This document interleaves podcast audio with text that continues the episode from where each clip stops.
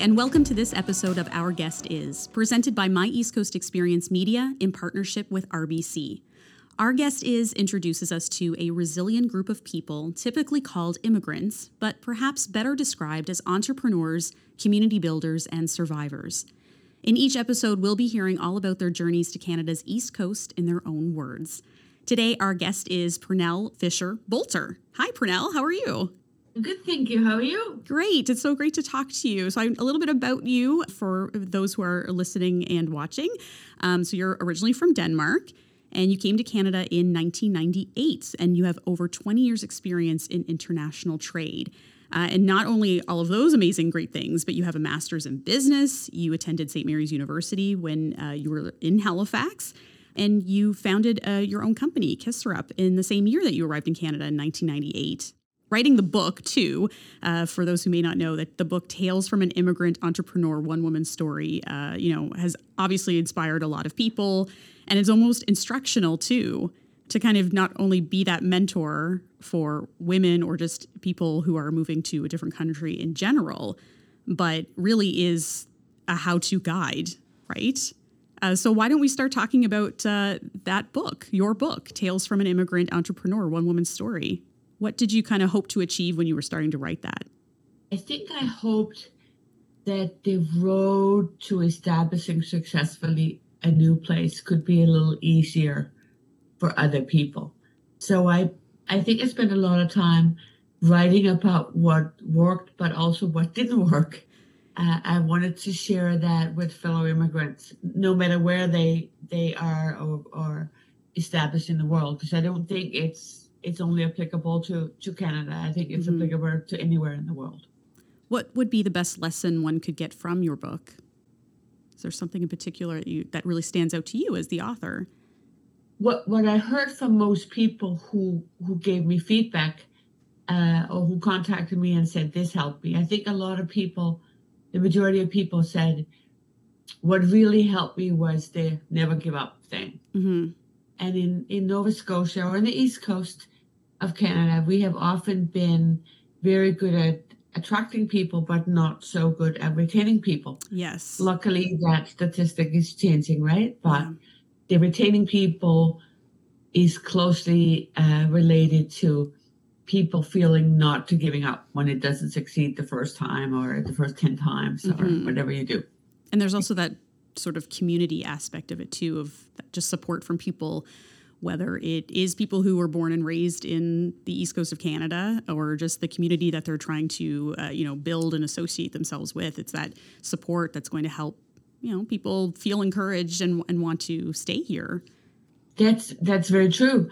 Uh, part of when you come from a different country and don't have relations or don't enroll in a in a school as a child or something is there is no network, right? Mm-hmm. There's no there's no there's nobody standing there welcoming you into some sort of activity or and if you are a young person looking for a job or looking for establishing for, for a new life that's tough. Mm-hmm. uh, so your community really counts. It it means so much when somebody in community reaches out but you also have to engage yourself. Yeah and i think reading about you and learning about your journey here that is really what you did and what you accomplished. And your book clearly is going to encourage and inspire people. And you know, you, you, when I was reading a little bit about you online, you didn't have a great start when you first arrived in Canada. So you want to maybe talk a little about your journey um, from Denmark and and how you came to be in in Halifax. Yeah, I didn't know much about the east coast of Canada. As many people in the world, Canada is sort of Toronto and and then there's there's cold cold winters and it's this clean pristine country you know the call of the wild but but that's about it. So when i married a canadian who is not from uh, the east coast moving to the east coast was a totally different part of canada for him too. Mm-hmm. so we were both new to it and I came from Europe with a lot of experience in the IT sector. And in 1998, just about 82% of all our exports went to the US. Mm-hmm. and the the the companies in the IT sector were very limited. So there was a focus on the US and the US market, of course. Yeah. So all this knowledge that I thought I came with from Europe, people were like, ah, yeah, we're not really looking to Europe. So, so all the skills, experience, and network that I had was of no value to anyone. Not yet. And that was a big, yeah, not, not at that time. No, that was a big, that was a big eye opener to me. Uh, I thought it'd be easy come in yeah. with my experience and, and education, get a job, but I couldn't. And this is how I ended up starting my own company. And the interesting story that I read about you as well, how you started the company on a boat. yes.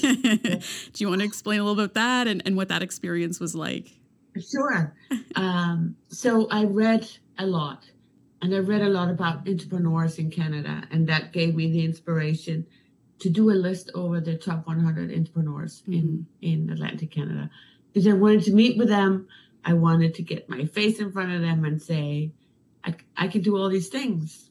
Do you have any idea to how I, I, I can get a job? And on that list was uh, was John Risley. And um, I had moved to Chester when I when I first came, mm-hmm. and John lived in Chester, and he looked at my CV and and he called me and said, "Do you want to have a chat?" And he was part owner of a um, manufacturing plant in um, in Chester called Hobble Industries, okay. with propellers, winches, that kind of things for fishing boats. And he had this vision that it could somehow also work in the oil and gas industry. Okay. And he said, "Well, you, you like you're from you're from Europe, Danes and Norwegians, all those people are so uh, intertwined in this industry and this gear is an opportunity there." So I said, "Well, yeah, I'll I'll I'll." Don't know anything about it. I was going to say, but, did, uh, did he just assume that you would know because you're European? no, no, no. He was okay. he was so smart. He was way ahead of me. He was saying the culture and the businesses and understanding, mm-hmm. uh, learning from these people and taking it back to Nova Scotia, saying what could the bridges be. But as I know nothing about fishing, I mean, I'm allergic to seafood. There you go. Uh, he said, uh, I said, can I go on a dragger? Can I go on a fishing dragger and learn how to how they fish? Wow. And so I ended up on a, a beautiful dragger, Anna's Pierce out of Lunenburg, and um, for a few weeks. And I don't think that these guys that was on the dragger were all crazy happy about having this little blonde girl on the boat. Yeah. Uh, this it that's work, right? It's about money. It's long shifts and so they they showed me how to put on a survival suit and how to zip it up in case the boat would go down. And they said, "What's the name of your company in case the boat goes down for the insurance?" And I didn't have a company, right? I said, mm-hmm. uh, Kisserup International. So Kisserup is the town where I was born and grew up and where my parents lived.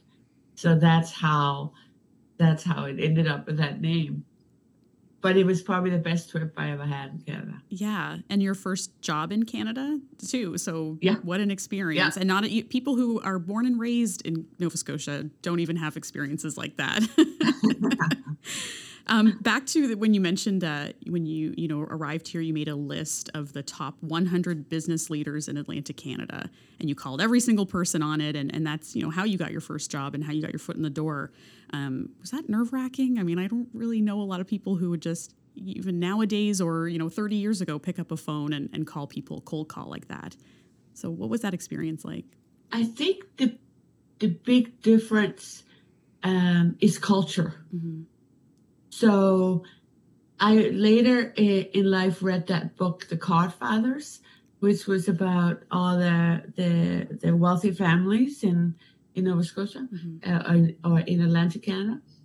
But at the time, none of these very impressive families or, or dynasties were daunting to me mm-hmm. because you know the Irving was just another name. Yeah. All these all these company names and all these these people, I saw them more as an inspiration where I think when you were born and grew up there, you might anticipate, you might feel that the gap between you and them were much bigger. Or there's this like, bitterness or something. Yeah.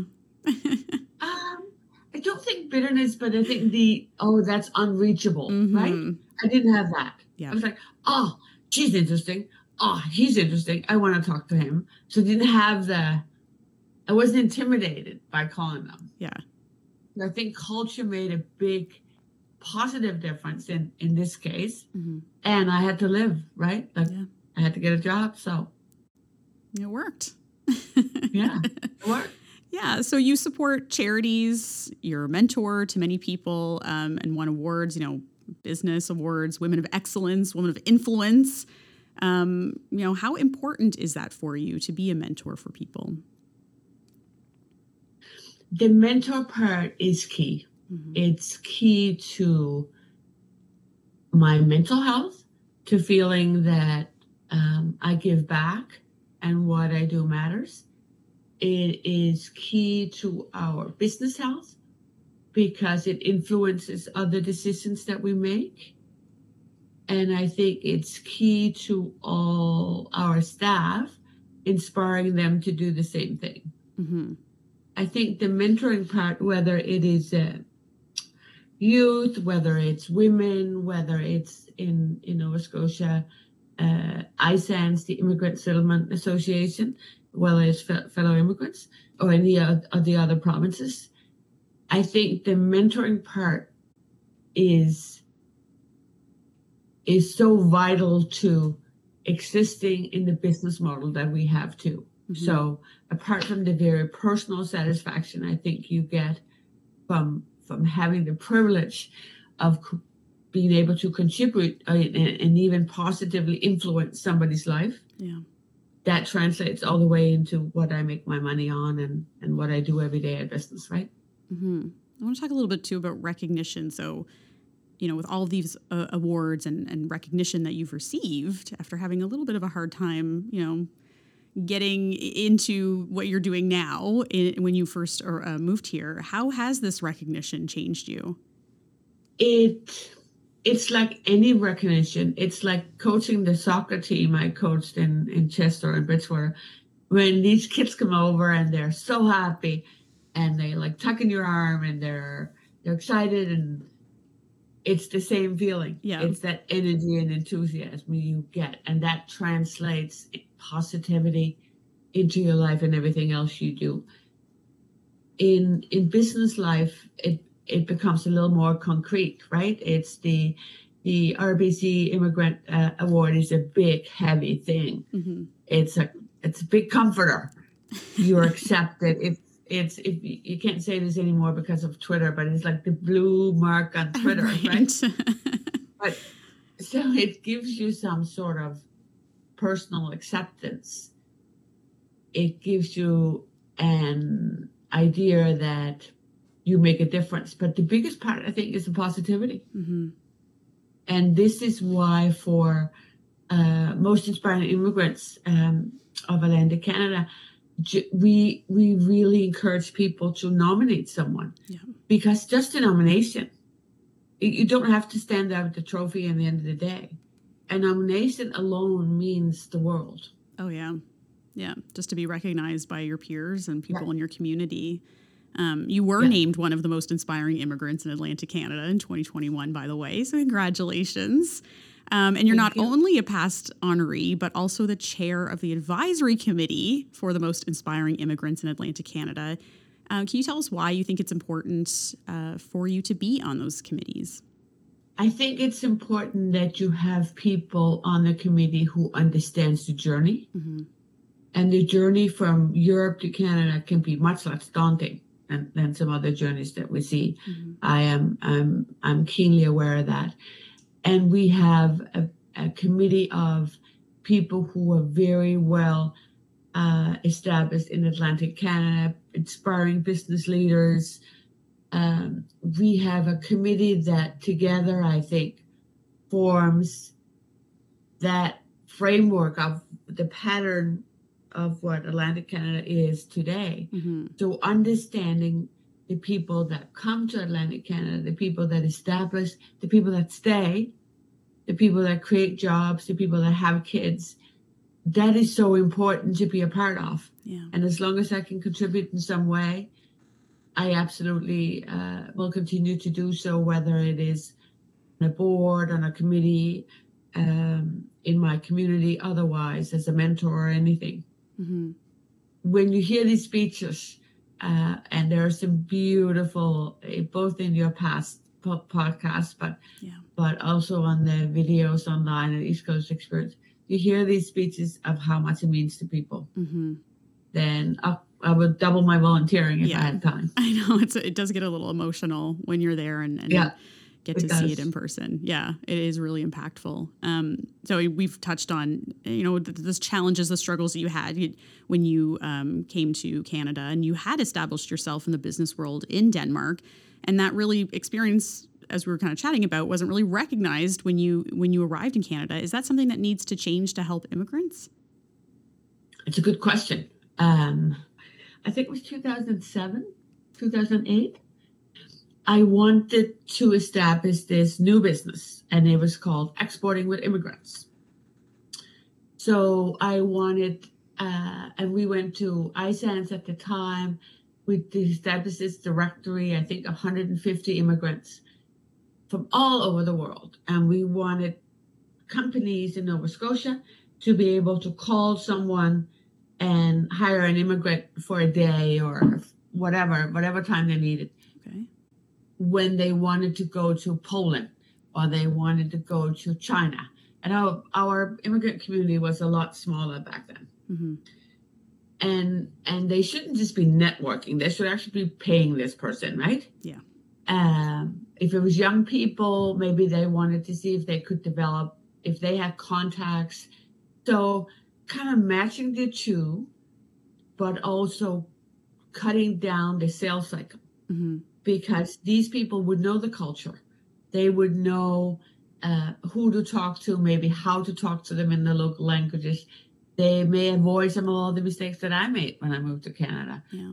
So that would that would be in recognition of what this person knew of their homeland. hmm That has changed a lot since even since 2007 and 2008.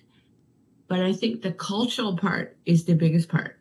If you come with a master's from a university in the UK or in France, people understand it. They don't necessarily always understand all the things in between. hmm And a big part of that is culture.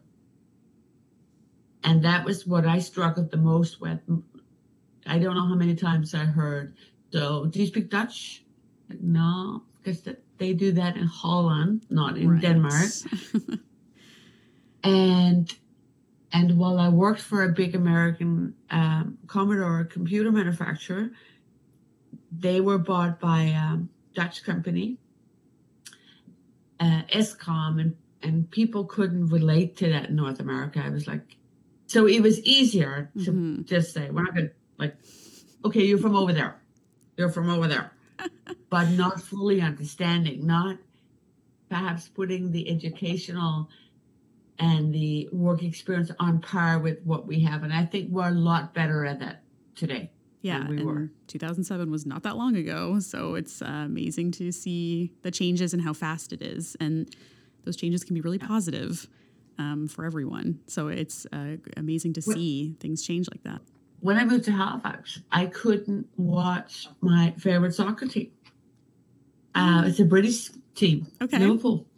I couldn't watch the European Cup because in soccer, because Yeah. they didn't show it. Yeah, anywhere. There was no streaming, right? Uh, I think it's probably only the last 15, 10, 15 years. But the European Cup would be nothing. And I would I would close the office. I would take all the staff and we'll go down to the elephant and I can't remember that was called and and say, please, can we please see it on your screen? yeah, Culturally, we're just very different, even though we may look alike in a lot of ways Mhm. or language things, right? I local English is hard. it is. Yeah, When you were writing, uh, or after you wrote your book, Tales from an Immigrant Entrepreneur, One Woman's Story, you did uh, a few book signings, and I saw some of the pictures, and you know, it's what an interesting, you know, accomplishment, and not only that, but just to meet people and sign their books. Is there someone that, or a story, somebody that stood out at one of your book signings? Maybe someone that really took that book to heart? Oh, there's many. Um, yeah, I did start to do a tour. Unfortunately, my um, unfortunately my father passed away. I'm so sorry. Um, so I didn't get to do the full tour, but I'm doing Mm. an update of the book okay. that talks about how we dealt with COVID. So, Mm. so hopefully that will be a little bigger this time. But a lot of people, uh, particular maybe a woman in Newfoundland hmm who came over, um, and she didn't want. Well, I, I think she was uncomfortable approaching me. Okay. I think she was Indian hmm uh, and she was in the back of the line, but she kept when new people came in, she kept going further back in the line, uh, or staying back in the line. hmm And she did come up till the very end when everybody has almost gone, and she said that for her, she went to. Um, I can't remember what it was called Newfoundland, but it was like equivalent to Dress for Success, Okay. and got this outfit so she could go to a job interview Mm. and she read the book and she said i went to the confident i went to the interview being me but with your confidence. Wow. and she got the job.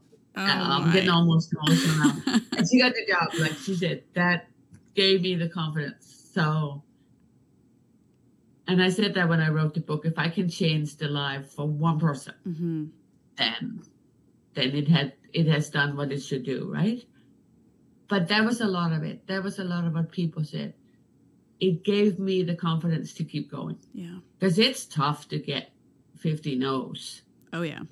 yeah. that and you can get that not being an immigrant but getting them in a foreign language and getting them in a in a country where you just feel more rejected because nobody is really interested in getting to know who you are i think Yeah. i think that that's tough to overcome And like And the I think culture too that you said. Yeah. Culture barriers for sure. and that's mostly that was that was the biggest story for me It was people who said i'm so glad you said it didn't work because nobody says it doesn't work there's all these self-help books on i can do things Yeah. uh, and and little um, things I have to fill out and methodical ways of doing things, but nobody says what doesn't work.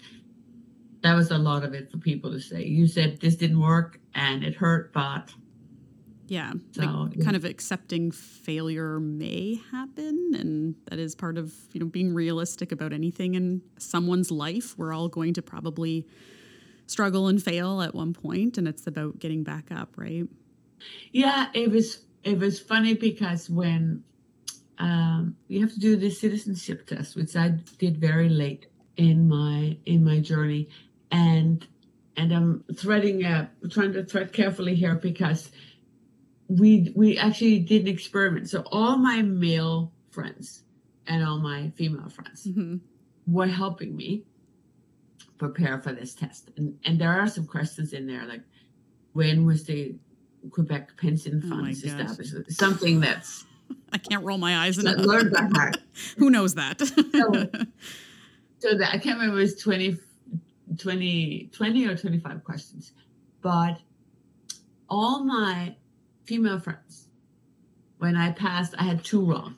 okay. All my female friends said, which two did you get wrong? All my male friends said, awesome, great, congratulations. They Doesn't take much. focus on. They, they couldn't care less about the ones that were wrong yeah. right? But the women, the girls, focused on the two that was wrong. And I think, I think I'm not making this into a gender thing at all, but I think that's a lot of it is the focus on what you do wrong instead of all the successes that you have. So having your wrongs and saying, well, I learned something from that, just move on. Yeah, use it for the That future. is such a key lesson. hmm So when I was looking at pictures of you uh, it- during your book signing tour, uh, there was also another picture that stood out um, of you with some sled dogs, and you looked totally cool. Is that something that you do often? Um, you know, what, what kind of hobbies do you have? Um, you know, what do you like to do? My uh, heart is very close to Greenland. Mhm. And that picture that you saw is probably from Ilulissat in Greenland. Um, and ever since I was a little girl, my my my mom and dad lived and worked in Greenland for many years. My two bigger siblings are born in Greenland. Um, so I always wanted to go on a sled dog tour. hmm And I think in nine, 2009, started working in Greenland. Uh, we later opened an office in Greenland. But uh, this one time, I got to be on the sled with all the sled dogs for work hmm in one of the most beautiful parts in the world in Ilulissat in Greenland. And that was a dream. And it was work. It was amazing. Yeah. So, yeah, uh, if if I could, I said this since I was a little girl. It's not a hobby, but if if I could, when I would get older, I would have an orphanage, a dog kennel, and then I added a winery when I got a little older. so, That's very busy, busy days. yeah. yeah. Oh my goodness. And and what is that still on your list of things to do? All those things. I'm in that age group where aging parents. Uh, I now have my mom left. Mhm. Is is a big. It takes up a lot of room, and it's something that I want to do. It's something that I have the luxury to do. So, so it that doesn't leave a lot of time for for hobbies or, or all the other things that you like to do. I think that in 10 years and 20 years, I'll still be working in some shape or form, not in a not in the quantity, hopefully, that I'm doing now, but traveling, which I do for work, is also a hobby. Um, I love to see live music. I love to go uh, and watch soccer wherever I am. I see the Reggae Boyz play in Jamaica, and I'm happy. Yeah. Um, so I'm very fortunate that I have been able to to combine the things I like to do with work.